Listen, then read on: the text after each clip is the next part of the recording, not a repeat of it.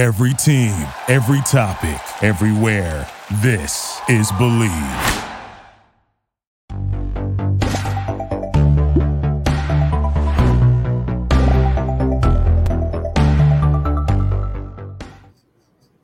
Hey everybody, my name is Lindsay Loveridge, and I'm the executive editor of Anime News Network. Joining me today is Jackie Jing. She's back from E three. Yay. You might have seen her. Yay. Yeah. Hi, everybody. Hi, and this is Mister A J Cosplay from the Cartoon Cypher. He creates great video content for us. We've got new people in the chat, so I thought we'd do like a little, a little intro, quick. I didn't, I didn't allow you guys to prep for this at all. First, quick, Jackie, favorite anime, go. Of all time, Cowboy all Bebop. Time. All right, without A J. Question. Uh, Toradora. Well, that, that's a good show, though. But not it is a good show. That is a it, good show. It's that the first anime that ever made me cry. I'm sorry. Yeah. Oh, I know. It has a really good ending and everything, which isn't something you always get from a rom com. So, like, yeah. It's one of the better rom coms out there. So today, twice. Lynzee, what's your favorite anime? Yeah, you can't put us right, on the spot like that. Yeah. Hey, no, you can't do this to me. Um, Sailor Moon was my first one. And my current favorite, current favorite, I'm going to talk, well, we're all going to talk about some of our favorites from the season during the after show today. Uh, my current favorite is Odd Taxi. So I'm I'm excited to kind of talk about that and why why it's really hitting for me. Before we get started, we have a really important event coming up on Wednesday. If all of you came here because you saw that cool tweet by ProZD, aka uh, Sung Won Cho, he's going to be with us on Wednesday for the Summer Anime Trailer Watch Party. That starts at five p.m. Pacific, eight p.m. Eastern. We're going to watch every single trailer for the summer anime season. So if you haven't decided what you want to watch yet, or you just feel like there's too much, let us help you filter through all of that. This will be right ahead of Anime News Network's preview guide, which will also launch on July first. That's when the first new show starts. But yes, uh, we're going to watch every single trailer and uh, hopefully pick out some of the good ones. You can tell from this beautiful image I created that uh, one of them is Kobayashi's Dragon Maid second season, which hype for that, uh, Kiwani's uh, newest. So that'll be one of the trailers we watch.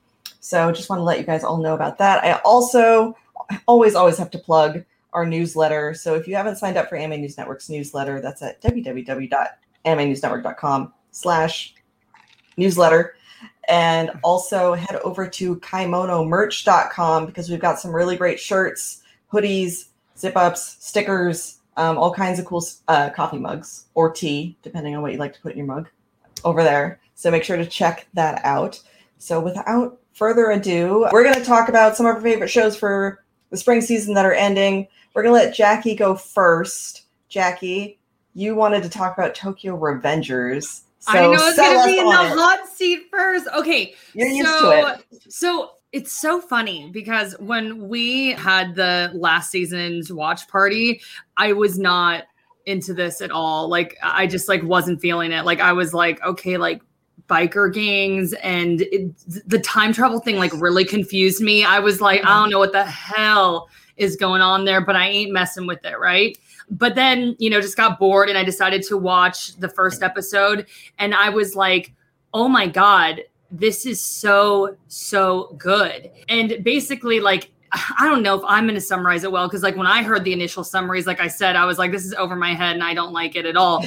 But there's this boy. And when he was in middle school, like he was like rocking it. Like he was the head of his little gang. And like, you know, he was like super confident. And it was like a highlight of his life. He had this like great girlfriend, like everything was good. And then like fast forwards, probably like ten years or so, he's got to be like in his early twenties or, you know, just maybe late teens, but, you know, very early part of his, you know, young adult life, I guess you would say.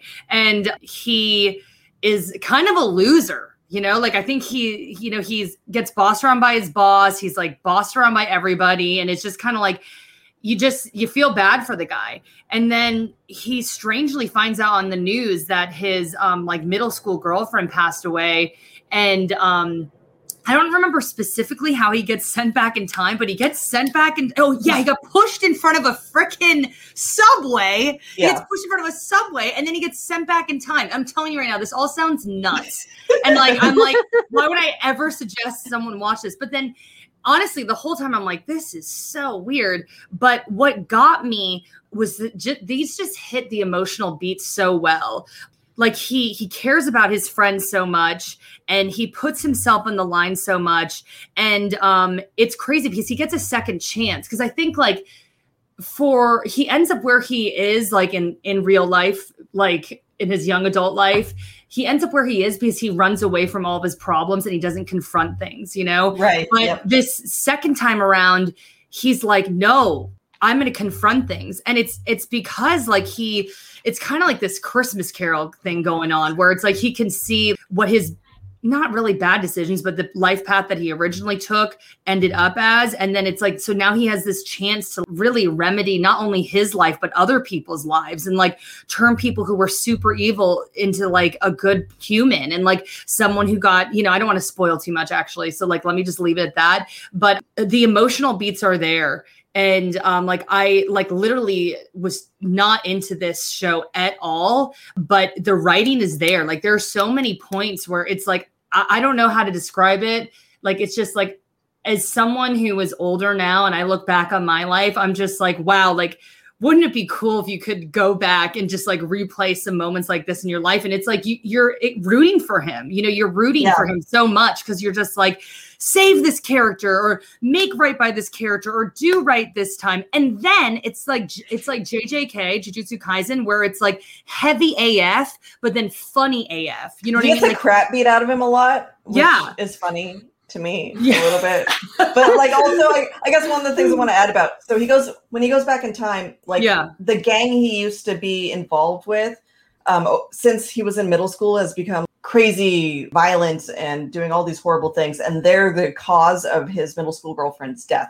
So part of him going back in time is he wants to infiltrate the gang and then prevent them from becoming this huge, all-encompassing evil force that ruins a whole bunch of people's lives. But yeah. to do that, he has to get his face punched in a lot. Yeah. So, but yeah. he's like, it is, it's, he's got to do a lot of self-sacrificing, you know what I mean? And like, um, putting himself on the limb for people. Also, I love this photo. I don't know who picked out this photo, but, um, you know, Lynzee knows I love my bad boys, and it's just filled with bad boys. So like, bad obviously, boys and style, yeah. yeah, exactly. And they just like look great and they all got their swagger and like, you know what I mean? Like it's, it's just, it's a, it's really, really fun. And it's just interesting to me because it was literally No, did not look interesting not to like me on your radar at, like all. at all. Yeah. yeah, and then it was just like the the first couple episodes were just so good. So like, if anyone's sleeping on this one, don't. I'll be honest, and Lynzee and A J can, you know, vouch for me here. I usually just like action and gore and action and gore and like good fight scenes. And like, there are some fight scenes in this, but it's really more just a strong story. You know what I mean? It's like, it's not like a God of High School. Yeah. Yeah, yeah, and stuff like that. Yeah, yeah, yeah. So anyway, I'll wrap on that. Just saying that it's it's definitely should not be slept on. It's a great one. So A J, have you watched Tokyo Revengers at all, or did it just sort of nope. like okay? I there get it so though. Much, I there get it. So yeah. much this season. Too. There was like, a lot this season. There's a lot watch. of really excellent stuff to try and choose from. That's why I've kind of fallen behind a couple weeks on some things, and then I'll like do four episodes at once to catch back up and all that other, you know, kind of stuff. But uh, Tokyo Revengers has definitely been really fun. We have a This Week in Anime column going up about it tomorrow, and it's going to be going into the next season as well. So it's not just a twelve episode thing. Like it's got another arc that's coming called like Bloody Halloween. And I don't read the manga, but that sounds exciting. Sounds so. amazing. It sounds great. Bloody Halloween. Let's go. Yeah. Yeah. Anyway. Yeah. So that's what's, that's what's going on with Tokyo Revengers. If you like, I think it's a Shonen Jump. If you want to watch uh, gangster boys try and solve crime, Be good Be boys. Time travel. He literally time travels by like bro fisting. It's really funny. So, I know. Like, there's no. Don't think about that part too hard. Like most time travel stories, you know, the the mechanics. If you think about the mechanics too hard, you find like a weird hole in it, and then it makes your brain like go. So just yeah. Don't, just know that he has his power for some reason, and when he uses the power of the bro fist, he's good. So, oh, uh, Xeno Xenon Zed said it's not Shonen Jump. Weekly Shonen Magazine. Sorry, those are. I always mix those two up. They're different publishers. One's Kodansha, the other's Shueisha, but I always mix them up because they sound a lot alike. How dare you? Sorry. Oh my gosh, I love Sorry. that we put the comments up. Okay, yeah, rub it in Chris, some Chris more. Rub it in some more. Oh gosh. Now, A J, A J, no, we never get watching. anything wrong on this. I know. Either you can't get a magazine wrong on this one because it's an original. It's an original. It doesn't come from a manga. But you've been watching the second season of Megalobox, as everyone yes. should be. Yes. But, but why good. should everyone be watching Megalobox season two? A J? Well, first off, you should watch Megalobox season one, and I only preface that because it feels like it was one of those shows that had a lot of hype when it started, and then no one ever talked about it anymore, which is upsetting. But then it came back on Toonami and people started talking about it a lot more. And yeah, this season, the way Megalobox wrapped up, because I love boxing. One of my favorite, one of my other favorite shows is Hajime no Ippo. I love the classic underdog story. I could watch those over and over again until the sun dies. And so here we have this old, gritty, retro-looking underdog boxing story about a guy who doesn't really have a name, and he's digging himself out of the slums because he just wants to prove that he has what it takes. I'm like, yes, pump that right into my veins. and it was, and it was good. My biggest complaint, ironically, was that, okay, it ended completely cleanly. Like it all, yeah. it, it was, yeah. it was a very tight beginning, middle, and end. So when they announced the sequel, I was excited, but also, wait a minute, what, what more is there to say? And now I have the added context with the uh, wonderful interview that A N N did with the director and and uh, screenwriters, I believe. Yeah, yeah. Yes, which One you guys... favorite interviews, yeah.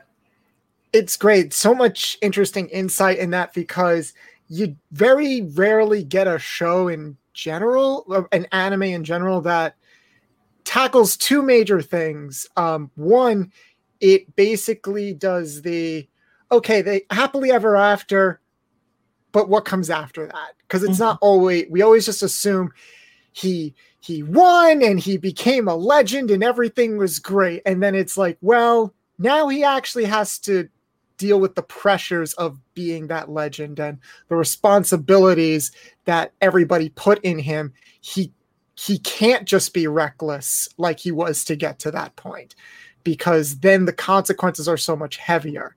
And they are. He loses. He it starts five years after season one, and he is in the worst place of his life. Joe, yeah. the main character, he is an alcoholic. He's constantly in pain and hallucinating. He's addicted to painkillers. He's doing dirty fights just to kind of get by. He's he has the nickname Nomad because he just wanders from place to place, doesn't really know where he wants to go. And it isn't until he comes across, uh, Chief? he comes across a bunch of immigrants. That's exactly what they are, Chief, and his this whole community that he looks after, that he refines a sense of, oh, okay, this is what it means to kind of be a leader. This is what it means to protect something. Maybe there's still hope for me to get back what it is that I lost. And the whole series, it's It's not about the fighting. I would argue Megalobox was never really about the fighting, but now it's even less so than that. It's it's more of a character study. And if you thought that Joe wasn't much of a character in the first season, season two fixes that completely. It's the most introspection that he's ever gotten. There's a lot of there's a lot of conversations about forgiveness and how communities relate to each other. What what does it Can you allow yourself to be forgiven? Should others forgive you when you act recklessly and drag other people that aren't, that shouldn't be taken into certain situations, brought into certain situations? Is it their choice or is it something that you imposed upon them? And also, like, as an Afro-Latina, I'm Haitian and Puerto Rican, it did talking about like the immigrant experience and how being marginalized as the other, it's, It was handled very tastefully, and I like that there was a conscious effort to kind of show how some of these communities learn to fight through all of that, because sometimes, like, Joe, it's self-imposed. Other times, it's through no fault of your own. And I did not watch the last episode, but every character is bearing some kind of burden. Even the quote-unquote villain uh, or the final fight of the series has a lot yeah, of... Yeah, Mac is actually a really interesting yeah. character, too. And he ends up being, like, the major rival towards the end there. And he's... um There's, you know, story logic behind it, but they kind of set him up as almost like this guy who's struggling through like P T S D. It's it's the result mm-hmm. of like augmentation and stuff like that. But like the scenes with him and his wife and his kid were like really hard to watch. Like, you know, he wants to be this like father figure and this great husband and like the fighter and everything. But and he had a lot of his life kind of stripped away without even really. But that's what I mean. When you have that burden, it all kind of ties into that theme of good intentions, but placing burden and grief on people that might not have deserved it. Mm-hmm. He he can't really live a normal life anymore. Yeah. Through no fault of his own. And you he and when he gets mad at his wife who did that to him, it, she had her own reasons for doing it, because it's like, I didn't want to lose you or my kid. And what, what oh other gosh. choice did spoiler I have? Alert, spoiler so, alert. Slight spoilers. I'm like, uh, I'm only, I've only seen three episodes, but everything that you've said, like, so real talk, the first two episodes, I was like, the first episode was good. I was like, okay, okay, I'm here for it. The second episode was a little bit like fillery for me. And I, I fell off. And then recently I watched the third episode and I was like, damn it. I was like, should have been watching this. Um, he was training Chief or like watching Chief. And um, for some reason, like I, there was just a part where he was being super hard on himself. And like, you know, like you said, he hallucinates. And like one of the hallucinations was like, do you really think like you can get rid of like all of your shame and you can get rid of all of your sin by helping these people? And like, yeah, it hit me so hard. And I was just like, I don't think we see a lot of stories. Like we, you know, we all watch anime and there's like tons of great stories, whatever. But like, I, I guess like I'd never seen a story where um, it was just like really focused on his shame. Like he really hates mm-hmm. himself. Yeah. He mm-hmm. hates himself so much. And I don't know if they reveal why later on, because I don't know why he hates himself so much. Like I, I, you know, I'm getting senses that someone made it, might've died because of what, you know, and I'm sorry, I hope I'm not spoiling anything, but um, it's just like, I, I like think so many people deal with so much self-hatred, and that's, we find terrible ways to deal with it, you know? And so I just think that like, I was like, whoa, this got really, really heavy. This isn't yeah. just like, this guy has a has dealt with trauma and he's had a very hard life. This guy is it like hates himself so much, doesn't want to be here, somehow is like pushing through. And that that was like, I was like, wow, I really want to see what, first of all, why does he hate himself so much? And how is he going to get through this? You yeah. know, and, and you need to marathon the next few episodes. You're going to get yeah, your answers yeah. is what I'll say, but For I won't sure. tell you how, but they definitely... Yeah. They definitely go into, you know, the the backstory that basically led him onto this, like you said, self-hatred, um, this path of self-hatred that has also led him into self-destruct, you know, self-destruction. Like Ada talked about his, uh, he's basically living off of opioids and uh, alcohol, and is sort of waiting for death to take him. Like I think that's in like the first or second episode where he's in that motel, mm-hmm. and you can tell like he's like, maybe I'll just. You can kind of, he doesn't say it, but it's like he's considering whether he should just like die there or close. Vomit some more, or, you know, and that's just sort mm-hmm. of, and then he just goes from place to place without any roots, without any family, without any connections to anyone anymore because of, you know, the hatred he's perpetuating himself. But I feel like the story is very good about being about his healing in that kind of way, and how, like A J was saying, about how he tries to, sorry, my chair, uh, tries to make amends with those that he's hurt, and whether they, you know, can forgive him, whether that trust can be regained. It's kind of like what we've talked about with Endeavor a little bit, in a way. Like, you can make all the changes to yourself, but you, in the end, it's up to who you hurt to forgive you or not. And that's mm-hmm. one of the main themes also, I think. But it's also important that you forgive yourself. Yeah. And I think that's what yeah. I... This is okay. Like, let's be honest. Endeavor is is awful. Like, it's it's real hard to be like like he shouldn't guy, forgive himself. Yeah, exactly. Like, it's it's like he's definitely not at that point yet. Like, he shouldn't be like, I forgive myself. It's like, no, dude, you got a lot more self work and work to do with your family before you do that. But with Joe, you can see that like he is literally physically, mentally like pushed. Like th- there is just like a huge deterioration going on here. And so like, I think for me, it's like, we see a lot of anime about like forgiving others and, you know, making amends with people. But rarely have I seen an anime where you have a protagonist who hates themselves so much And that's what really hooked me. Like, I was like, how is he going to get out of this? How is he going to forgive himself? I think right. that's what made me be like, I need to watch more Megalobox. Cause I was just like, how is he going to forgive himself? And like, what did he, like, I, I guess you guys might know, like for yeah. me, it's but I don't like, want to spoil for you. Yeah. yeah but I'm just it, like, yeah, it seems super heavy. It just, it's marathon it. And then text me later, Jackie, and be like, oh, okay. Doing it tonight. I want to hear it too. Yeah. Yeah. yeah. No, for sure. But good selection. Yeah. So I want to talk about this. Uh, God, how do you even sum up Odd Taxi? Odd Taxi is like not up Tokyo stars. Revengers. Yeah. Exactly. Well, Odd Taxi. Yeah. Um, Odd Taxi is, I guess I would call it a, like a crime noir, hard boiled comedy. The writing in it is like impeccable. It's written actually by this manga creator. His, uh, His work is not available in English, unfortunately, but um, it's just a very unique show. It's got like a first-time director attached to it. The studio behind it's relatively new. And the premise of it, there's a lot of, first off, there's, there's a lot of strings coming together to get to the end point. We're, we're at the second to the last episode premiere today. But the main character is Odokawa, who is the walrus you see in that taxi there.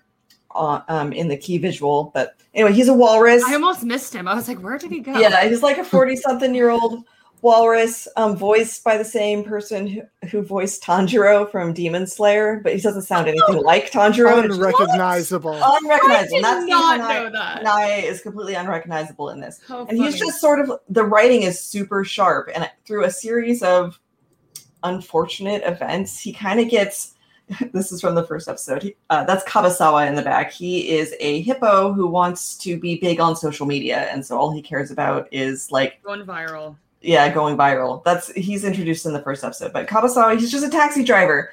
But he kind of gets involved with the mob on accident when this girl goes missing. So this girl goes missing and they think that she rode in his taxi. And so people want his, his dash cam footage, essentially. And... One of the people looking for the girl is this mandrill-looking guy named Dobu, and he has connections with Shirakawa, who's a llama that works at the clinic that o- Odokawa goes to. Odokawa might also be suffering from a psychotic break, and we don't know for sure. Like, there's a lot of speculation on Reddit, for instance, that he sees everyone as animals, but really all the characters are actually human. So... Unreliable narrator. Sometimes you see him talk to his closet. Not really sure why. Is someone in the closet? Is he just seeing things? You don't know. But mostly he seems pretty, like he's got his stuff together. And he's pretty clever at that. So we've got corrupt cops. We've got a missing girl. We've got the mob getting involved in trying to find her. You get some random dude who wins the lottery and trying to steal his money. You got idols who are also playing badger games, which... like faking older dudes out to steal their money because they're also working with the mob. And all of this ends up coming together for it to hit the fan at once. And Odokawa was like in the middle trying to navigate it, still trying to be the good guy. So he's basically trying to outmaneuver the two opposing mob factions. One is Dobu, the mandrill I talked about. The other one is Yano, who is a porcupine who rides a razor scooter and only speaks in rhyme. They hired an actual hip hop artist to be his voice actor because that's all he does is hmm. he just speaks in hip hop. Like all the time. Shout out to whoever is translating, subtitling the show because they're taking the Japanese dialogue and still making it rhyme and everything in English as well, which is just super good. But yeah, um, this one's on Crunchyroll and super duper duper recommended. Zero plot holes. They've managed to, like I said, like bring everything together in a really natural way. There's not like a whole bunch of just exposition dumps to try and make get you up to speed. One of my favorite parts is like there's an episode, a couple episodes from the most recent. Where uh, Odokawa actually takes a piece of paper and like, draws out the connections, like because he's trying to explain it to another character. But I'm like looking at it, like, oh, thank God, finally, it's right there in front of me. The yeah. character's actually drawn out all the connections between everyone and how this like heist and everything is supposed to work. But yeah, mm-hmm. it's re- it's it's really good, really funny, uh, really funny show. So highly, highly recommend if you haven't checked it out yet. You know, come back and tell me who, who your favorite anime or animal character is. Oh my gosh. Thanks, Chris. You were able to just pull this up. Yeah, so there's Odokawa there in the middle. Uh, Kabasawa, who Chris showed earlier, is the hippo, who he ends up becoming like a one of those vigilante YouTubers because he thinks he's going to like take down crime by like yelling into his webcam. Oh, no. Um, Imae, there is a Imae is a idol fanatic who wins the lottery. You've got the three idols down there that are central to the missing girl plot. There's a couple comedians that show up every once in a while that uh, they don't really seem to have a legit connection so much. But um, yeah, and then you see up there in the top, Yano is the porcupine, and then Dobu, the mandrill, and then uh, Kuroda is their boss, their Yakuza boss, and he's a taper with Yakuza tattoos. Oh my um, gosh. Yeah. This is, I am, so I'm I want to like, print this out, actually. I know, me too. This is amazing. This is yeah. amazing. Very um, I am like probably five episodes in, and um, it's, it's such a fascinating anime because I think one of my friends said that it, rem- like each episode reminds him of like a Quentin Tarantino film. Like it's just got yes. like this really strange dialogue and very, very punchy, very, yeah. very awkward situations. You know mm-hmm. what I mean? Like that you're like, yeah, and some, oh my gosh, my, one of my favorite episodes is the one between uh, Shibagaki and Baba, where like, oh, it was right. just so awkward because like they're um, comedians. Yeah, and they're like they're Lynzee comedians. Yeah. yeah. And then they're talking and like uh, Shibagaki is like basically, for lack of a better word, beeping all over Baba, telling him that he's awful and all this stuff. And then, yeah. and Baba's like going through this spiral of like self-hatred. And then they get a call, and I don't want to spoil what happens there, but it was just like one of the most Inju- like I was like oh, so wrapped Chris. up in that conversation, Chris. Oh. And um, okay, Maybe yeah. Oh, here we go. Thing. We're sh- we're showing uh the who you the boss friend, characters. Friend, a friend of mine, and he's uh, this is ridiculous. News, but yes, but yes uh, the taper, the Yakuza taper, is also voiced by a voice actor who's well known for his Yakuza uh voices, and you can hear him in um oh wow it's the same voice yeah, actor too. wow yeah, that's guy. great yeah. That's too funny. Anyway, it just has great great dialogue great dialogue so I'm like I, I need to get caught up. I think I'm like six or seven episodes in, so I, I but I've loved it. It's a fun one for sure. Yeah yeah A J, are you watching? I am two episodes in. This oh, has okay, been a yeah. very bad month for me to keep up on seasonal stuff. That's okay. But I do still be there when you will still be there when you have time. So yes, like, I do want to watch it though. It it definitely feels, which is ironic. I want to marathon it, but it doesn't feel like a good show to marathon because no, feel everything like feels like a slow burn. Yes. I, I feel like you could do like two to three episodes at a time, but then otherwise you should give yourself like space to like digest yes, yeah. everything. Like because they so did the fun. latest episode today, and it's like, oh, here's this weird connection back to a gacha game that was brought up like five episodes ago that involves a tiny eraser. And I'm just like, okay, I guess, yes, I remember that. Um, everything yeah. is important. Everything is important in this show. Like everything is important in this show. So yeah, Aww. definitely, definitely check out Odd Taxi. Super fun show. Love so, the characters. Just like even this visual here, like they all yeah. just look so cool. It's, yeah. it's a fun one. Yeah. Aw. Well, I think that kind of wraps it for our, uh, faves from spring. So before we get into the latest episode of My Hero Academia, I'd like to remind everyone that we do not do spoilers on this show. Like, we're only going to talk about what happened in the, the latest episode. So please don't put spoilers in the chat. That makes me mad. And then you get booted from chat, and it's not fun. So let's not spoil things for people. Let's just uh, keep it to what we what we know immediately. A J might give us a few inklings, based because he's the manga, the one with the manga knowledge here. So yeah, but he's confused. just as confused as the rest of us. So tricky. yeah. So I'm gonna turn it over to A J uh, to talk about this Christmas party and the few glimpses we've got of what the villains are up to in the background. So A J, take it away. Okay. Well, before I start, like I said, I have this Uh, small written contract that I signed last time, promising that probably after the next episode, we'd be going into what many people have labeled the My Villain Academia arc. And I signed it in my blood. So that way you can uh, sacrifice me or whatever, if I was wrong, and I was wrong. So, okay. Um, oh. oh my God. Too funny. So, the first scene in this entire episode, and that's my dog. Even he's frustrated. Yeah. Calm down, boy. It's okay. I'm oh. upset too. Uh, so the episode opens up with a town just getting eviscerated.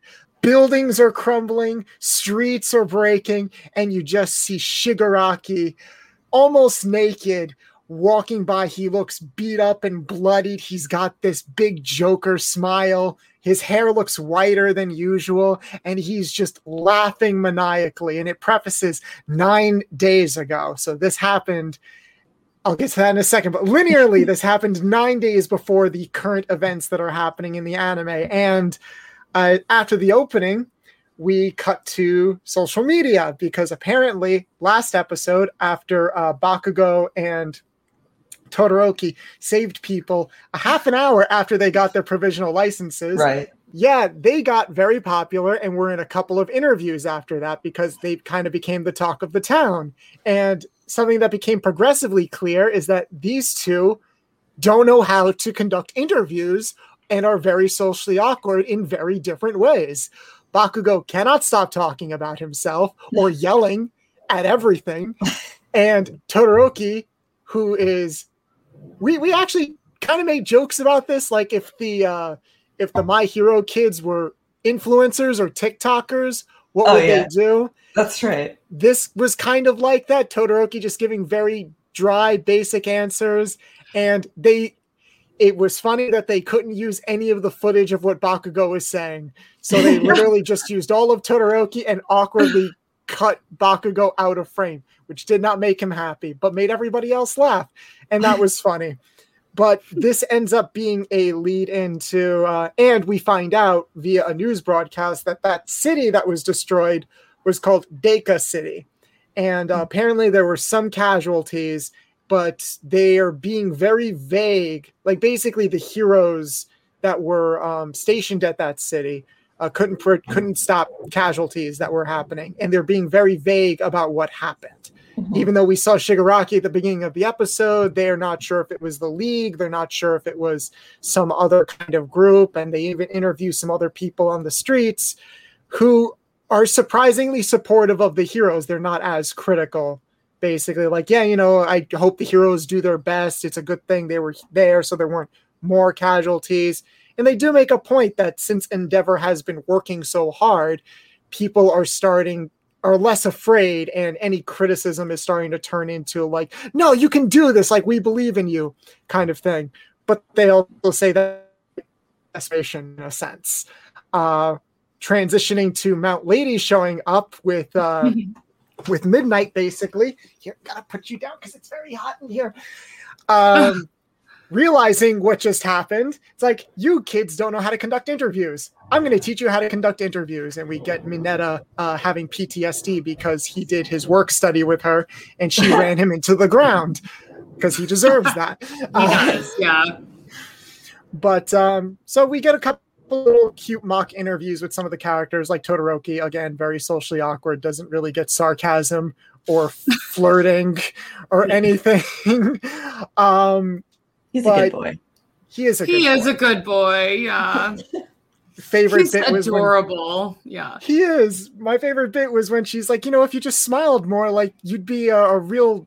you'd Lady killer. The, you'd be a yeah. real lady killer. He's like, I don't want anyone to die. Like, I know. Oh. So cute. Um, but, and everyone's wondering, why do we have to do these interviews? And she brings up a very good point where it's like, it's not just about saving people. It's about kind of creating a sense of safety and making sure that, like, you're, you're basically celebrities. You do need to kind of know what the right thing to say is and, and ostensibly help create an image ostensibly for everybody.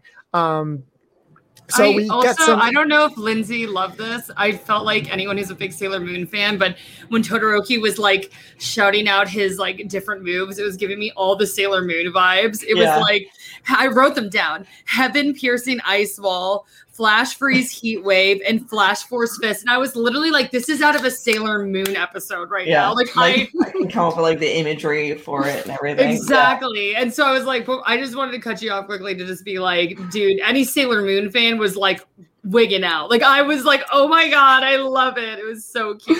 So I just wanted to before we went on, um, Aaron Higginbotham wrote that Todoroki seems autistic coded. I actually had a similar opinion after I watched the episode because it just reminded me of kids that like I've known who are on the spectrum who are who are similar in that kind of way. Um, and yeah, just part of what also makes him such a good boy is like he's just a good kid. So yeah, he's such a good kid. That's and then he had to She's do his interview with Bakugo.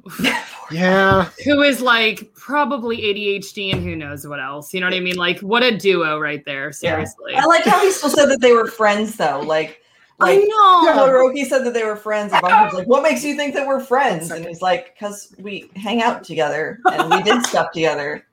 Uh, oh, okay. okay. I mean, so cute. They're like literally my. I. I know people wouldn't pair them. And I think that's why I absolutely like love seeing them interacting, you know, because it's yeah. just like Todoroki is so just sweet and kind. But it's like Todoroki is different than um, like Ada, you know, like I feel like. Right. Yeah, yeah. Yeah.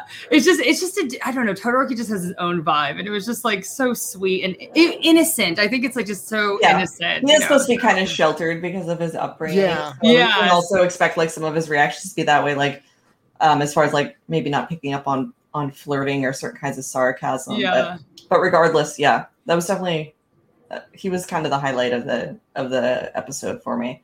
But one more point, you know, yeah. who killed it during the interview section, and I knew that he would, was Tokoyami. My emo boy, Tokoyami. He had the best answer by a landslide. I was like, you go, you go, you kill it. Like, it was, I wrote it down. It's, there's no glory for one who knows no darkness. I was just like, drop the mic. There's nobody else show up to the mic. Like, so, he's just, it's he's funny. A good emo kid at the same time. He's like... He's definitely like channeling like his Batman there for a second. Only, you know, he's a kid, so he's one hundred percent. Like, he's like, yes. You do not know the darkness. Darkness. You don't, then you won't recognize the light. And you're like, okay, yeah, all right. I just loved it. Born in the dark. I know. He's just he's just so great. I actually I found that part really cute. And yeah. uh, you know, we we've discussed in the past that like sometimes the filler can be really annoying, but I actually found them all kind of like showing off their personality a little bit, like really endearing and adorable. So and then yeah. they got to have a Christmas party, maybe their last yeah. good party ever. And Aerie showed up and she had all of her holidays wrong. But yeah. almost more importantly, like Aizawa is best dad. Yes. Best dad.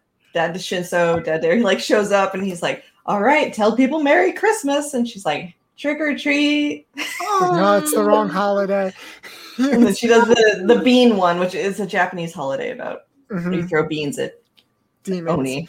Yeah. yeah. How fun. That's what she was doing when she said like demons in, demons out. That's uh, you're supposed to take oh. beans and like throw them out your um I think it's on your doorstep is what that's about. So how that's cute. What she was yeah. Oh my Aww. Gosh, this photo. And that holiday song slapped, by that the way. Was really I was like, good, right? I was like, it was so cheesy, but I just loved it. I was like, I'm here for it. Also, she was handing out Easter eggs, which I was yes. just like, mm-hmm. you were just Just stop. You're just, yeah. it was a very, y'all know I do not like filler episodes. This is actually really cute, even yeah. though it was Christmas in June. Yeah. But, you yeah. know, it's fine. It's anime, folks.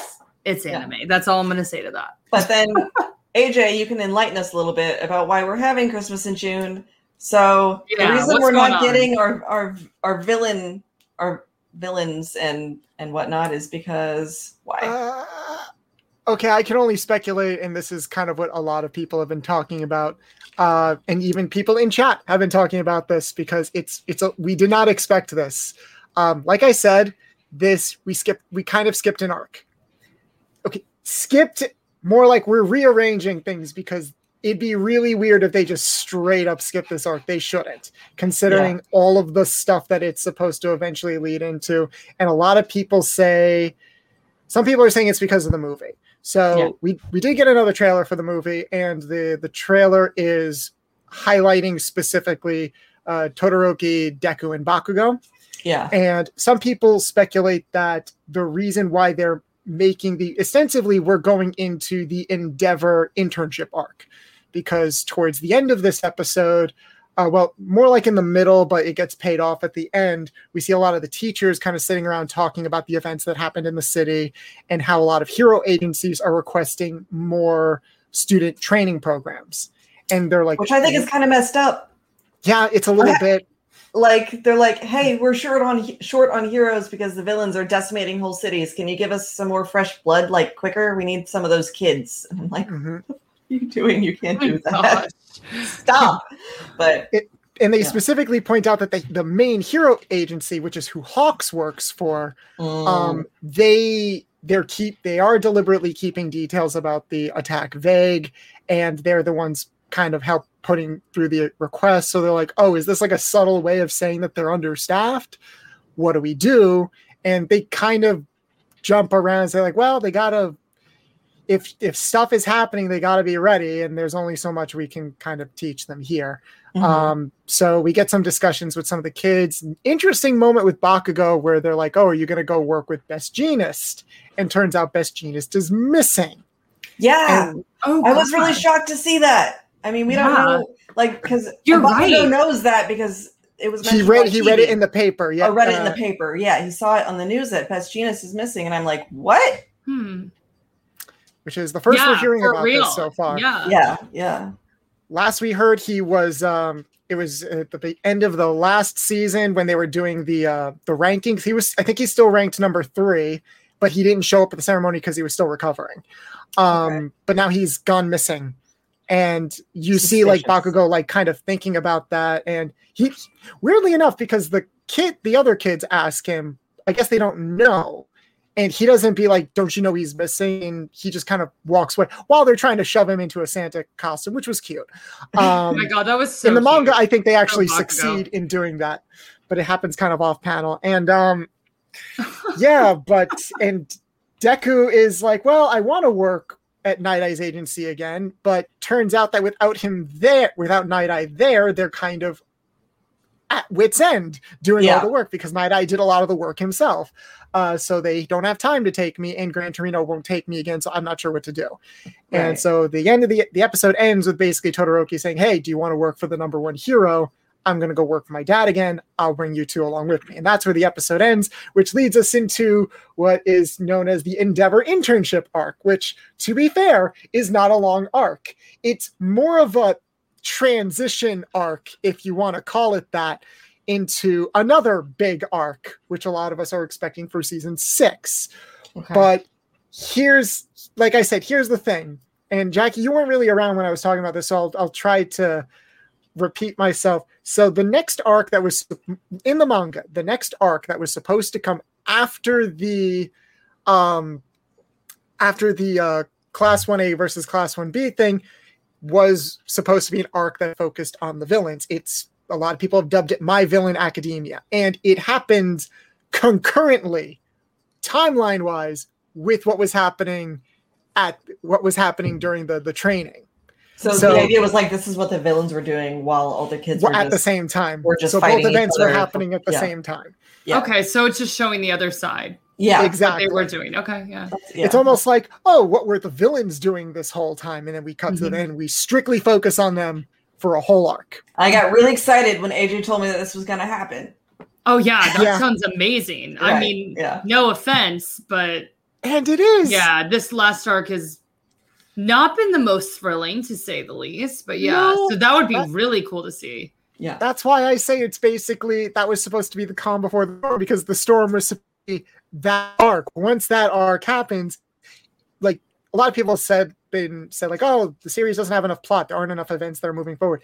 That is basically a major character arc, but it also propel I'm being vague, but also kind of propels the bigger stuff that is supposed to happen. Basically leads into the main inciting incident of the series. Mm-hmm. So when that arc ended and we immediately went into this, yeah, because at the end of the last episode, I'm like, oh, the preview will probably be for the villain arc. And then we saw it was for this. I'm like, what's going on? And then we got an official release for this episode and a P V for this next arc, and I'm like, oh, what, what, uh, why, why are we doing it like this? And mm-hmm. I've heard so many different opinions about this. Like I said, the, the main theory right now is that it's supposed to tie into the movie. Um, the so Which comes out um, in August, August, yeah, like, yeah. like early to mid August. Uh, the third trailer for it just came out. I still know we still know like all the full details of it, aside from the fact that apparently Deku gets framed for murder, which is funny. Um, oh my god! And by the way, we didn't talk about Deku's awful interviewing skills, which is exactly oh, yeah. what he would be like. But that's all I gotta say. It's like that would be Deku, and it was so cute. But anyway, no, And we do get another instance with um, him Baby kind murderer. of training to... Um, first off, kudos to the voice actor, because I did not expect him to sound like that when I read the manga. It was very... I thought it was going to be a bit more stuttery, but instead it was very quiet and to the point, which was cute. Even the visual gag was he was basically rigid like a bunch of Legos. Even his name was, was sort of in Legos above yeah, him. Yeah, yeah, yeah. And uh, there was another joke that was re- that was kind of framed differently in the manga. So he tries to, so he tries to visualize the new quirk that he got, Black Whip. He's like, yeah, okay, and he makes it like fizzle out. Yeah, it fizzles yeah, out. It was so cute. I was like, yeah, the thing is, that that shot of him putting out his arm, like it's all framed the same way in the manga, but it looks intense. But then the next panel is it kind of like dwindling out, so it's yeah. supposed to be kind of a joke in that way. Yeah. Here, that gets lost a little bit because immediately after it comes up, the sound effects they added to it made it sound like it was just like puttering out. And it I'm reminds like, me of those fireworks that aren't really fireworks. You just light them. They're called snakes, right? And it's just it's just yeah, that's like, exactly yeah. how it sounded. Like. And it makes a noise similar to that, just like so. Very anticlimactic. I remember being that, as that was unimpressive to say the least. Yeah, yeah they were unimpressive as, as a child too. So. Mm-hmm. So that was very cute. And but yeah, the next arc is it's not long. I don't think it'll be more than maybe three episodes, and it's mostly uh, Endeavor figuring certain things out and things being set up for the next major arc, while Bakugo, Deku, and Todoroki have some character building stuff going on. But don't you think on. this arc then will probably end differently because it's got to lead into the villain arc instead? Because instead of leading into the following arc that it did in the manga, like it doesn't really make sense. That's that's the weird thing. That that is the weird thing. Well, first off, let me just say like why people theorize that this is tied into the movie. Um, it's like a continuity thing because if we go right into the villain arc, that's probably going to be a good handful of episodes, and we'll already be in August at that point when the movie comes out. Mm-hmm. So if you're an anime-only watcher and you're in the middle of this arc, and then we suddenly go to the movie where the weird. three of them are into, it would be a bit weird. My counter to that, they've never cared about the continuity before right. at this point, so why are the, they the caring about it The other movies weren't necessary. Like, it wasn't necessary yeah. to have seen, like, yeah. Because like, they were they, like, oh, they, they're just going off to an island for a little while, or, you know. Yeah. Oh, they're just at this skyscraper party, and, like, the, yeah. Well, the weird thing is, the movies fit in the series. Yeah. Like, they're not necessary. They're self-contained, but you can be like, oh, this takes place in between these arcs. This takes right. place in between these arcs. The problem is if we want to look at it continuity-wise in in, in uh, alongside the anime that's airing, they never cared about that. For example, the first movie came out, I think it was in the middle of season three. They even yeah. had an episode dedicated to promoting the movie. When in reality, the movie, some of the All Might backstory, like his younger days, yeah, stuff. like him in him in America.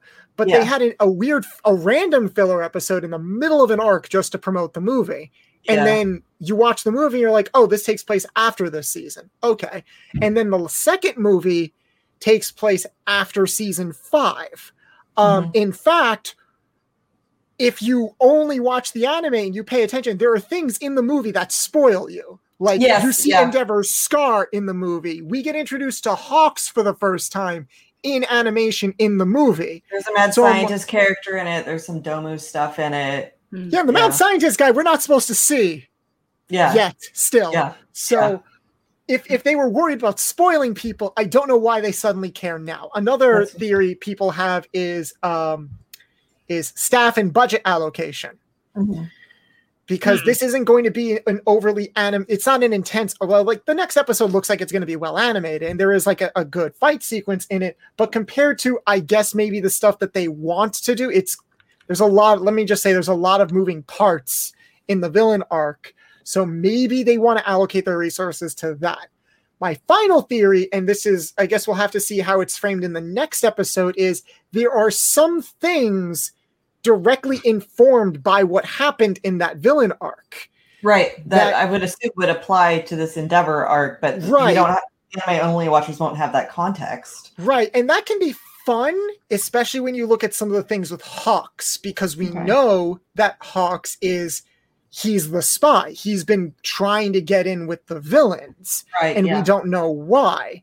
Yeah, that does kind of get spoiled in the villain arc, like what exactly his motivation is. But now it's still kind of kept a secret. So when he does more shady, so if you're a manga reader, you read it all linearly and you get to the shady stuff that he does during this arc, you kind of already know why he's doing it. But I guess for anime only watching fans, oh, okay, like you won't really, you don't really know what, you still don't know what his angle is. It does bring up some interesting questions too, just from what we've seen in the last two episodes, because we know that he's been talking with like Dobby and, and things like that. And we also know that entire city was destroyed.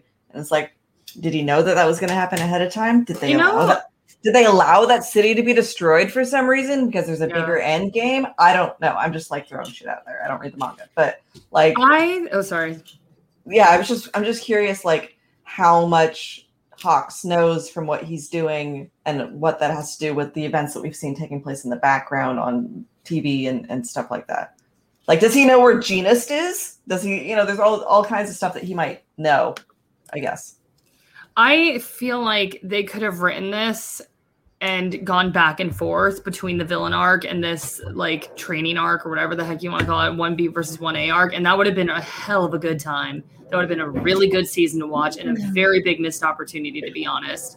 Um, because like, then you could have literally, I would have enjoyed seeing the little like training class one A versus class one B bits, but then at least like you'd still have the action and the intensity of what was going on with the villain arc.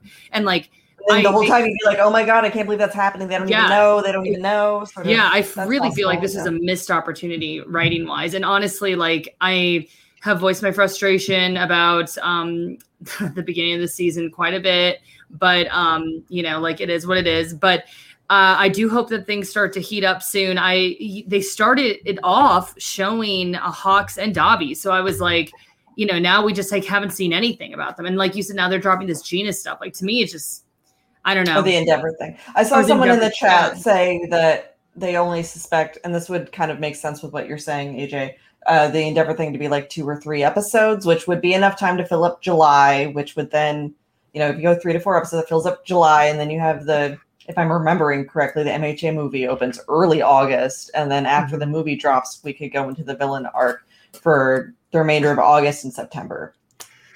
That does just kind of lead me to concerns a little bit, because this this season is supposed to be, I think, twenty-five episodes, uh, twenty-four or twenty-five.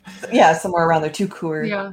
Um, I don't speak French, but too I'll cool. have to go back and, and check out exactly how this arc ends, because my biggest thing is uh, to someone in the chat say it can be more suspenseful for anime only watchers. And that's true. It can be more suspenseful if like you don't, if you only look at it from the perspective of, oh, what are these little details that's going on? And maybe I'm just like bitter because I have the bias of the manga to be like, that's not, I, I'm not like a manga purist. If you want to, like, if you want to rearrange it, you can. I'm just more questioning why. I'm more questioning why. And these are my two things. One, will the villain arc suffer because of this? Because I think you can end the season on the villain arc. Like, it would be a strong, potent thing to end the season on. And then there'll be no more happy days for, for the rest of the ever. Um, but then the question, but now my question is, you have to, because you're going in, because you're not, because you're going, originally in the manga, you're going linearly, and then you're breaking off to show, hey, here's what is happening at the same time. And then everything kind of diverges at a single point. Here it's, we're going to keep going linearly. And at some point there's going to be, have to be something that's going to make us flashback all the way back there just to get context. I wonder what the inciting thing is going to be that like narratively, what are they going to do to flash us back to the, to the villain arc ostensibly? And missed opportunity. Uh, I don't know. I'm, I'm very, I can sort of see the benefits, but it feels more unnecessary than anything else. And I think that's, this is kind of an instance where outside elements, in this case, maybe the movie or, or production, everything is informing, is informing it. I don't, this doesn't feel like it was a deliberate choice for the sake of making the story more coherent, I guess. You're saying it feels, like capitalism did this, A J? Potentially. I don't know. Uh-huh. My Hero, because here's the thing, My Hero's production has suffered at times because the movies are made around the same time as the seasons, and they don't really outsource them. They more so just split up their production team. And the mm-hmm. fact that the animation has stayed this consistently good, like we've had one good animated sequence like every episode and a half.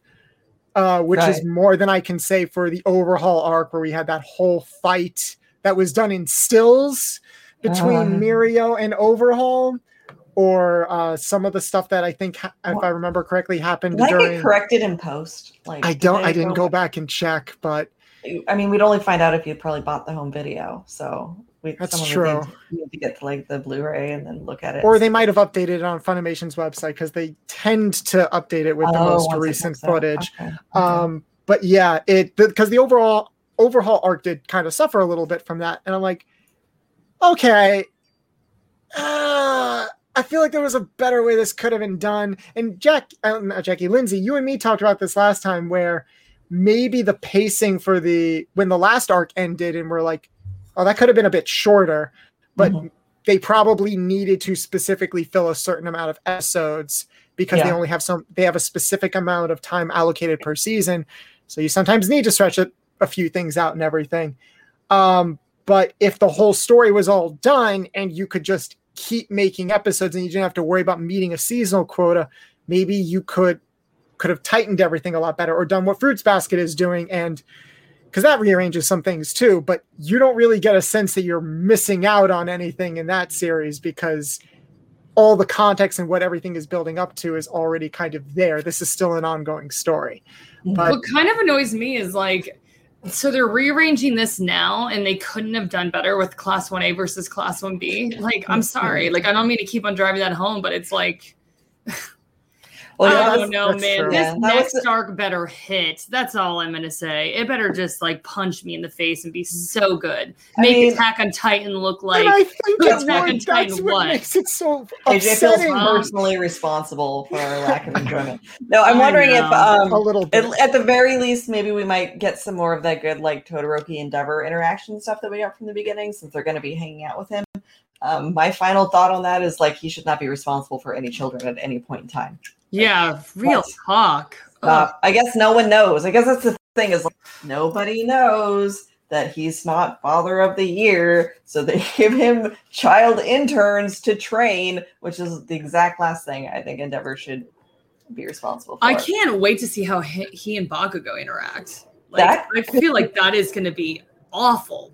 Or good. Or amazing. Yeah, exactly. What are the other? I mean, like, I feel like they're going to kill each other. Like that ain't gonna like that's a very toxic situation to be walking into. And yeah. poor Deku's gonna be traumatized, and Todoroki's already just like out of it when it comes to that stuff. I think he just disassociates. He's like, I just don't want to be here. So I that's like, you know what? This might be a very interesting next few episodes. Of that's true. Yeah, it could still be very interesting in a different way. I was also yeah. thinking that like I don't know. I get the impression that Endeavor is probably been talked to enough by his own family or whatever that he might be especially guarded to make sure that he's not being an awful human being mm. during this. So that might be good in general as far as like not scarring. But I feel like Bakugo would be a challenge for him, like personality wise. I feel like they would definitely be a challenge. Oh my gosh. We didn't talk. I, I Bakugo know. dunks on him constantly, if I'm honest. Like I hope he just like yeah, I you know what I can actually see their interactions being like I can see just Bakugo running his mouth and Endeavor just being like so annoyed and just not responding, but just like being on fire on the inside, just being like you like wanting to do something, probably wanting to just crush bit. Bakugo. Exactly, exactly. Yeah, yeah. But um, I know we all love and hate Bakugo so much, but I actually.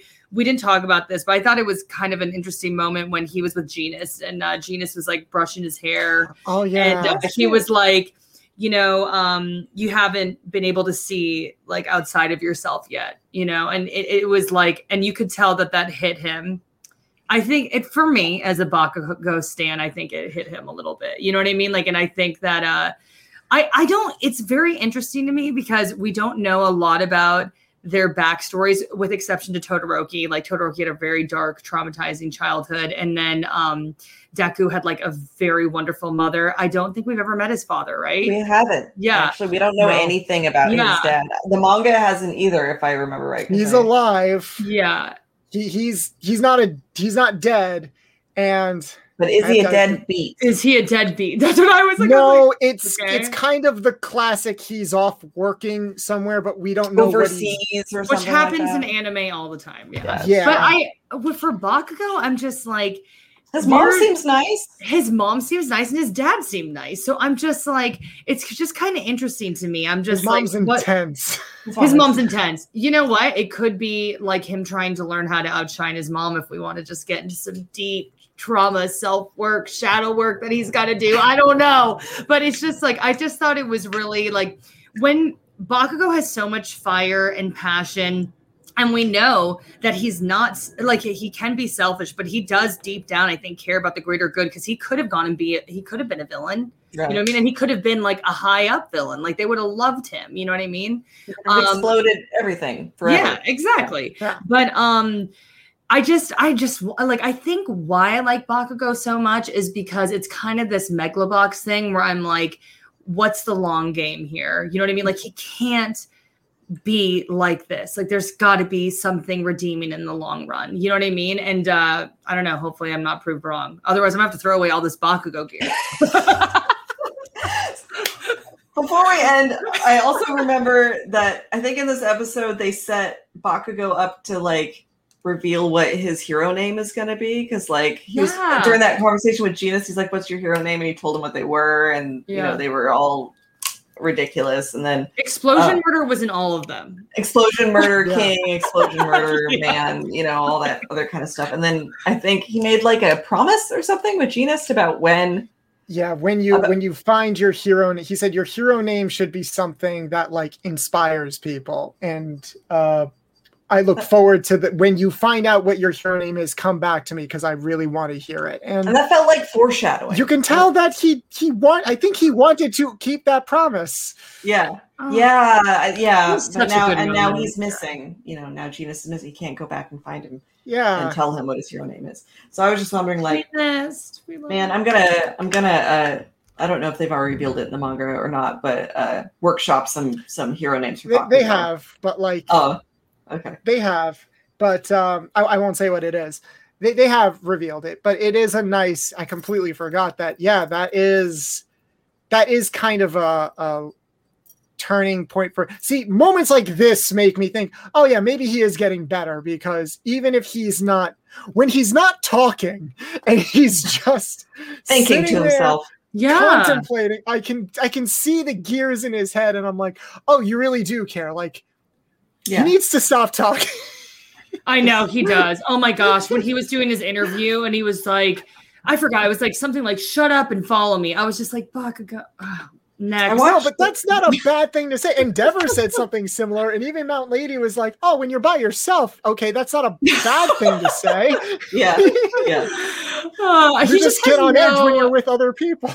Yeah, I don't know. I, I, but A J, that was a really good point that, like, you know, people, you know, we had, we had a long discussion about, is Bakugo really developing? Is he really evolving? And um, it's interesting because, like, he didn't talk, he didn't reflect on that moment, but you saw that moment and you felt, you felt that it had an impact on him.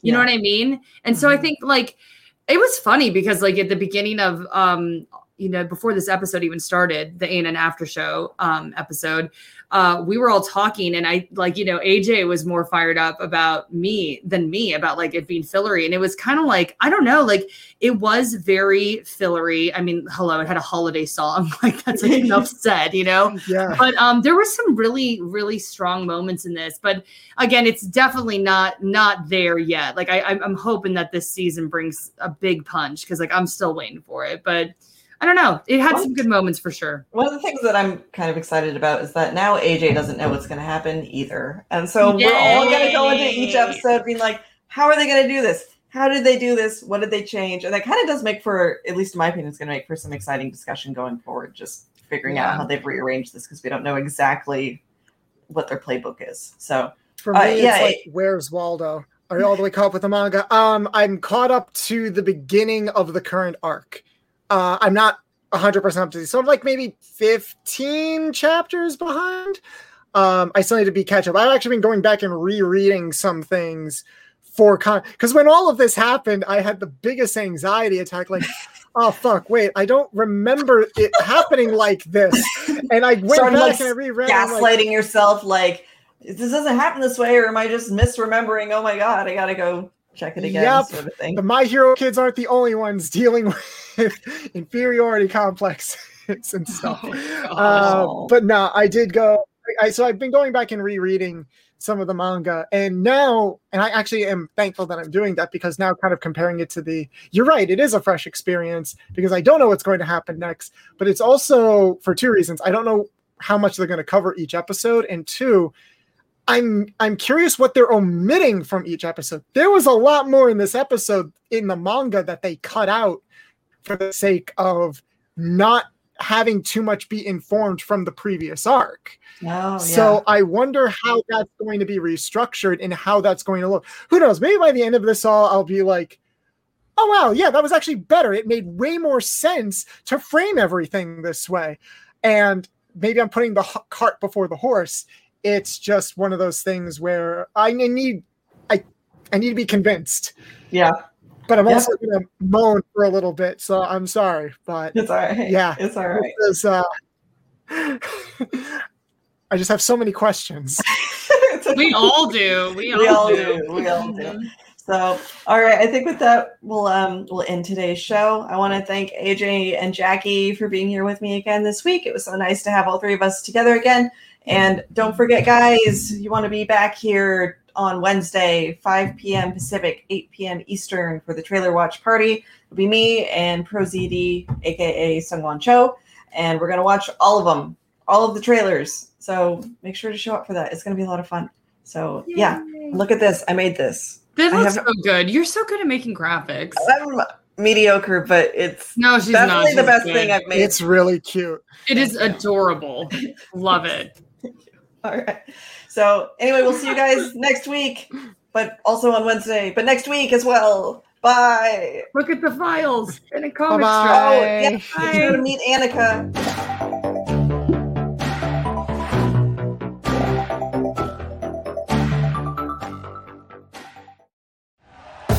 Thank you for listening to Believe.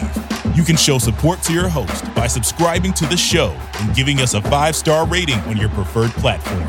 Check us out at Believe dot com and search for B L E A V on YouTube.